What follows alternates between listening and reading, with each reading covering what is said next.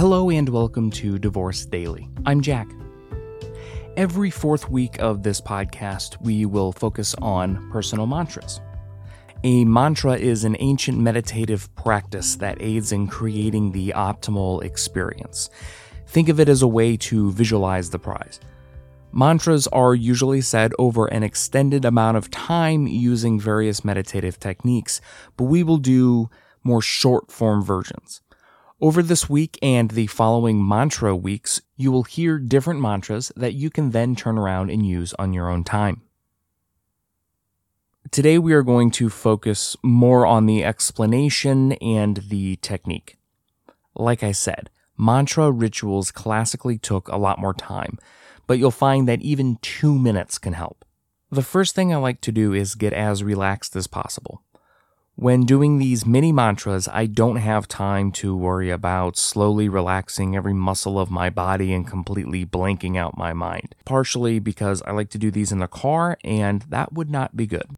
So instead, let's start with a technique called square breathing. It's pretty simple, and it does a lot just on its own. Basically, you breathe in for four beats, hold for four beats, out for four, hold for four, repeat.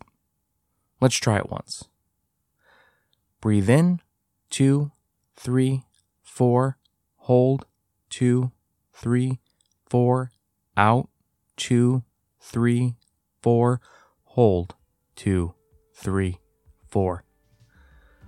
Awesome. Like I said, you'll find that sometimes just doing that alone is really helpful. So, tomorrow we will start to add in the mantra itself. Today, if you find yourself in the beginning of a bad place in your mind, try the square breathing. It'll help. Remember, four, four, four, four. That's it. Getting divorced sucks, being divorced doesn't. Have a great day. Thank you for listening. For more tips, reflections, thoughts, and all that jazz, visit my blog at f-divorce.com. Check me out on Instagram and Twitter at f underscore divorce, and you can find me on Facebook as well. This is Jack, and we'll see you next time on Divorce Daily.